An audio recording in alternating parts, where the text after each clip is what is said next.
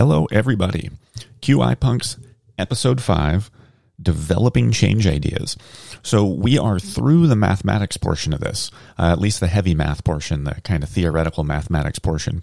And now we're going to get into the parts that most people find to be the more enjoyable, really, really fun parts about quality improvement. Uh, what are we going to look at? What are we going to change? How are we going to make our systems better? And that's what we're going to talk about today. If you graph the numbers of any system, patterns emerge. Four, eight, 15, 16, and 23. 372. Simple mathematics. Mark it eight, dude. I got 141 and two thirds chance. I revolve around science. The numbers don't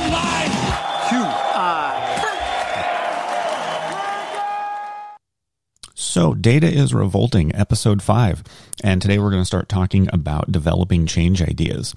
So, we've talked about systems versus the individuals, and that what we're really talking about is how we change systems for the better. We've talked about how to display data in time sequence so that you can see what your actual system is doing. Talked a little bit about variation, and then talked about how we would see through some of that variation and know when our systems are actually getting better or potentially getting worse, but hopefully better as we go through this. So now that we can count data over time, and, and maybe you've picked a project already, maybe you've picked something within your healthcare organization, uh, within your EMS system, or maybe you're just picking a personal project um, as something to play around with uh, some of these concepts. Uh, for instance, like the one I've been talking about, the the cursing reduction project that I did, where I wasn't really happy with how much profanity I was using at work, and uh, wanted to to make that different, make that better, and also gave me a really good opportunity to practice some of these quality improvement tools. So once you look at a system and you say, I, I don't think that's good enough, either it's a, a positive attribute and it's something we want to do more of, or potentially, like with my cursing thing, something I saw as a negative attribute that I wanted to do less of. How do you know what's contributing to that performance? How do you actually pick on something to change? Um, and I'll, I'll, just give a couple of examples from projects I've worked on, kind of talk through some of this theoretically, and then just maybe give some really um, some some hints and, and things that I've picked up from other people and from my own projects about how to make things better. One thing is when you go to look at a system, your view of what's wrong is going to be really different based on your level within the organization. And you can find people that, that put numbers behind these things where they say, you know, like executive level leadership only sees five or 6% of the actual contributing factors to the problems within an environment. Um, and mid level managers might get like 12 or 15%. And a frontline supervisor might actually see like two thirds of what's really going on.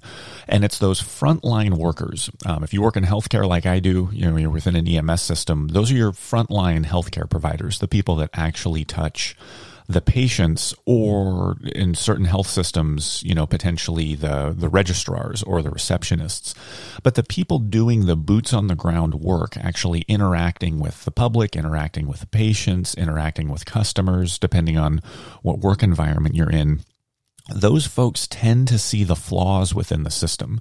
They tend to see what's wrong a little more clearly and a little more accurately. So if you don't work in the front line of your EMS system, or you don't work in the front line of a healthcare system, you're a supervisor, you're a manager, um, you're a you know chief operating officer, let's say necessarily, you really need to get down and talk to those people that do. Um, the very first time things are going catastrophically wrong is probably not the time to build those relationships. So if you are a leader within healthcare, uh, you're a supervisor, a manager within a healthcare organization, you, need to be developing relationships with your frontline staff early on so that there's that trust built. But so let's say you go down and, and you're and you're wanting to talk about what's what's going wrong. You want to talk about things to to make better. Um, you know, one, talk to your people, um, but also it kind of depends on what you want to fix. If we're talking about a, a clinical thing, um, and one of the things that I've worked on was a uh, cardiac care program that we did within our EMS system, uh, trying to make sure that our chest pain patients got all the right medications, uh, make sure they got those efficiently. Um, and so if you're going to try out change ideas like that, it's really, really important to understand that quality improvement work is not medical research. So anything that you're going to try on a patient, anything that you're going to do to, you know, either an individual patient or a population of patients within your system needs to be something that's really well supported in medical literature. That's why we have medical research. That's that's why there's groups that publish and, and do those things. So if, if you can find something in the in the literature, great. Those are probably good ideas. Um, you know, most EMS systems at this point would say like for cardiac arrest, we're pretty sure that continuous compressions is a really, really important thing to do. Um, and can your EMS system guarantee that it's giving people early access to CPR and continuous compressions done without interruptions? And if it can't, that's a good improvement project uh, because those ideas trying to work towards more robust, uh, pauseless, for lack of a better word, continuous compressions is really, really well supported in literature. Or if you wanted to work on the care of chest pain patients, someone who's having cardiac chest pain, and you say, ooh, you know, we only let's say hypothetically, I don't know, totally maybe not taking this from my own system, you only give aspirin to 30% of your, your cardiac chest pain patients. Um, everybody, I'm assuming, would look at that and go, ooh, that is not good enough. Um, can be kind of embarrassing when your local medical director receives a, a, phone call from a state level person and lets them know that. Uh, but can also be the catalyst for a really fun improvement project because giving aspirin to a chest pain patient is very, very well supported in the literature. But outside of that, let's let's say you're not working on a on a clinical problem. Let's say you were doing like what I did, and you said, "Holy moly, I think I curse way too much." and I'm going to work on this project. It's going to give me an opportunity to practice uh, the quality improvement skills that I'm looking to work on. Or you say a, a, really, really common personal improvement project people do is maybe I want to lose 10 pounds, that sort of thing. So you look at the outcome of of what you're trying to do and and so for me it was how many swear words I said every day. So that's the outcome of my system. Uh, and the, the system being you know Brad lacks the skills to express himself in a way that doesn't involve profanity in his work environment necessarily. Um, and I can break that down into different processes. I can break that down into pre-scheduled meetings I have. I can break that down into casual conversations I have with people in the hallway. I can break that down to if I receive a phone call from an allied agency. So you can break your system down into lots and lots of different processes. And what you want to do is either take that system or take that process and you really want to rework it. Um, you, you want to try to change a process, real fundamental change. Um, what you don't want to do is you don't want to say like, oh, well, I'm going to do more of something I already do. Um, and that, that's really common, um, especially we talk about other things in healthcare. It's really, really common for the answer to be, we just need more. So we need more money or we need more people or we need more effort. That's, that's a really, really common one um, something's going wrong within the system. What do we need? We need more effort from everybody. We need everybody to be giving it their all. Um, and the the hard part about that is that everybody already is, and that's why we're in the state that we're in. Or we need to make more rules. We need to make more consequences. We need to have more uh, accountability, things like that. You'll you'll hear a lot of more answers when problems are going wrong. And it's not to say that those are necessarily incorrect, uh, but they're probably not super helpful. Um, most of the time, at least in healthcare, everybody is already giving their all. Everybody already feels pretty accountable. Everyone's pretty responsible for the patients and for the outcome um, and for the people that they serve. And yet we still have pretty big fundamental problems. Um, for instance, if say I had a system that was only giving aspirin to 30% of their chest pain patients, uh, the answer wasn't for people to, you know, give more effort, for people to be more diligent about their work on that. That, that wasn't going to change anything. Everybody was already working hard.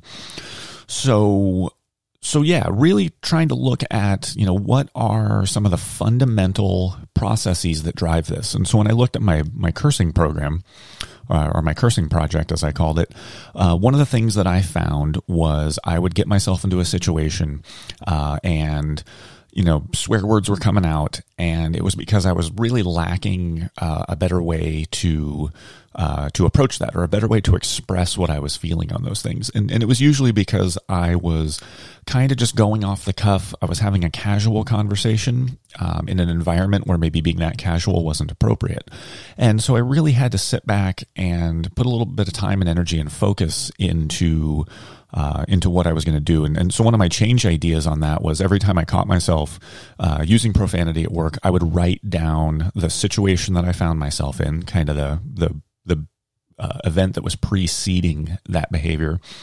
And then I would write down what someone had directly said to me prior to that. And then I wrote down what my answer had been, including the swear word and then I'd go, I'd just write that down. Um, and at the end of the day, once I was kind of done with work and I was at home and I'd calmed down and gotten myself out of, uh, out of work mode, I would sit down and I would review those things that had gone on throughout the day. And I would write out four or five different ways I could have responded to that that didn't involve profanity. Um, and so, uh, you know, hypothetically, I was brought up with a problem and I was like, man, fuck that shit um, as sort of my response. Um, I would need to write that down uh, and would need to change things around and maybe not use those words. Um, and so, you know, write down some some different ideas and be like, okay, so that didn't work. Well, how about that shit's fucked? Like, oh, that doesn't work either. That's that's the same exact words, just in a different order.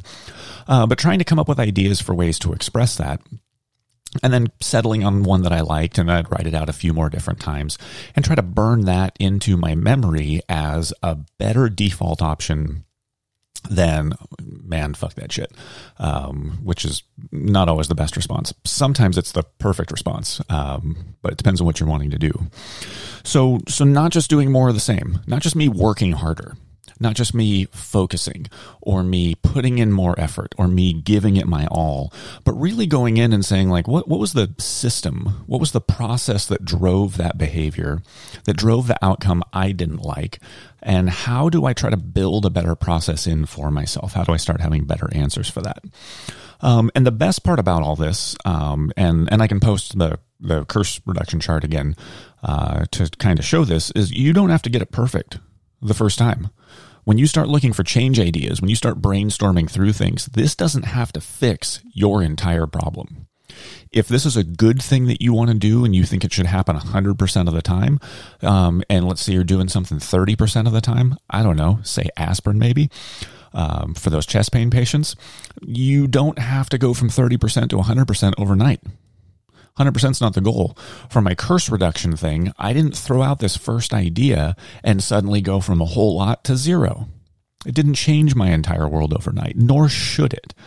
But what you're trying to do is brainstorm something that you can go in tomorrow, the next day, and put into practice really quickly that you think is going to make a difference.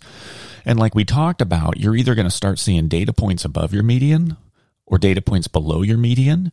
And if you get those and it goes for eight days in a row, doesn't matter how much it shifts your median. Few percentage points. I'm going to say five to 10% because I like numbers that end in five and zero, just like everybody does. Um, but you don't have to change the world overnight. You're going to go out and change something tomorrow. Try something little. Cool. It works. Great. Keep it going. It kind of worked, but didn't quite. Maybe you modify it. Um, it didn't work at all. Great. Let's try something else. So you're not getting perfect overnight one, it's really, really unlikely. It's actually really hard to find the one perfect silver bullet solution that fixes your entire problem in one fell swoop. And even if you were to find that thing, it is going to take you forever to figure that out. Designing a brand new system that fixes every single problem overnight all at once takes a really, really long time. And sometimes by the time you're done finding that perfect solution, the conditions that created the problem have changed. And so the perfect solution for that problem six months ago no longer fixes the current problem because things have changed. So little tiny things, small tests to change. What can we try tomorrow? What can we try the next day? Um, if you work within a good team, let's say you've got a great team within a healthcare environment, you could have four or five different people try four or five different things tomorrow and track their own performance. Like, oh, okay, well, two of those five things worked really well and three of them didn't seem to. So let's take those two things and maybe all of us next week do those exact two things that a couple of people thought made a really big difference. And now we'll see if it if it spreads, see if it scales to all of us. Or in my department, it really looks like we figured out problem X. So now let's see if we can pin it over on department Y. Or if I work on floor two, let's see if it works on floor three. So little teeny ideas um, can make a huge bit of difference. So as you develop your change ideas, you start to look at those problems, really look deep in your process. See what inside your process is driving that. Maybe even kind of walk through the the progression of things that lead up to errors, whatever those errors are, or that lead up to the good thing happening. What creates a good process versus a bad process? Uh, we looked at a lot of things about what led to patients getting aspirin versus it looking like patients didn't get aspirin. And we'll talk about that aspirin project a lot more because that's that's been a really fun one. Um, and uh, and yeah, there was a lot that, that played into it. There was no one thing that was going to fix that issue for us, uh, but we piled up five or six different little things, different change ideas that we had that all of a sudden corrected most of the problem. So no silver bullets, no one size fits all. But this developing change ideas piece is where you really, really start to have fun with improvement. Um, this is where things get exciting. You start to experiment. You have little labs and uh, and like we talked about, if it, if it involves patients, really needs to be stuff that's supported in medical literature. If you can't find any medical literature on a thing that you'd like to try with patients, what you're talking about is research, totally different approach, um, and that's not really something that, that this podcast or or I myself am qualified to talk about at all. Um, I have very very minimal uh, minimal experience doing medical research, uh, and I'm not very good at it. So you don't want me being a medical researcher. But when we talk about process improvement, talk about quality improvement, you know, you want want to you want to lose weight, you want to reduce your cursing, you want to give more aspirin to your chest pain patients, uh, you want to improve the amount of chest compressions that you do uh, on cardiac arrest patients, or you want to improve your 5K times, whatever it is that you're doing an improvement process on. Uh, those are fun. So grab a couple of people.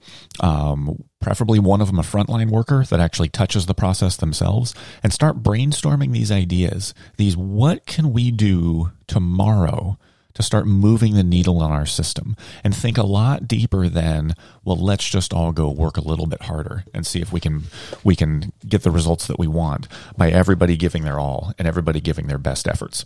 They're already giving their best efforts. So we need to start reprogramming our systems getting rid of some of the complexity, getting rid of some of the chaos that we find within our systems, and start designing things that are easy to use, easy to access, um, and really starts to reframe the work that we do to get the right thing done off the bat.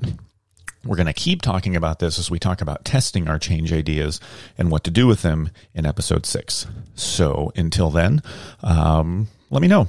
Is this making a difference? Does this stuff even matter? Are you are you enjoying what you hear? Are you not enjoying what you hear? Um, I'm looking for feedback. Part of this podcast is my own little personal QI project. Um, I obviously want to get better at this. I think I've done so in the last four or five episodes. Um, it certainly feels a little bit more comfortable.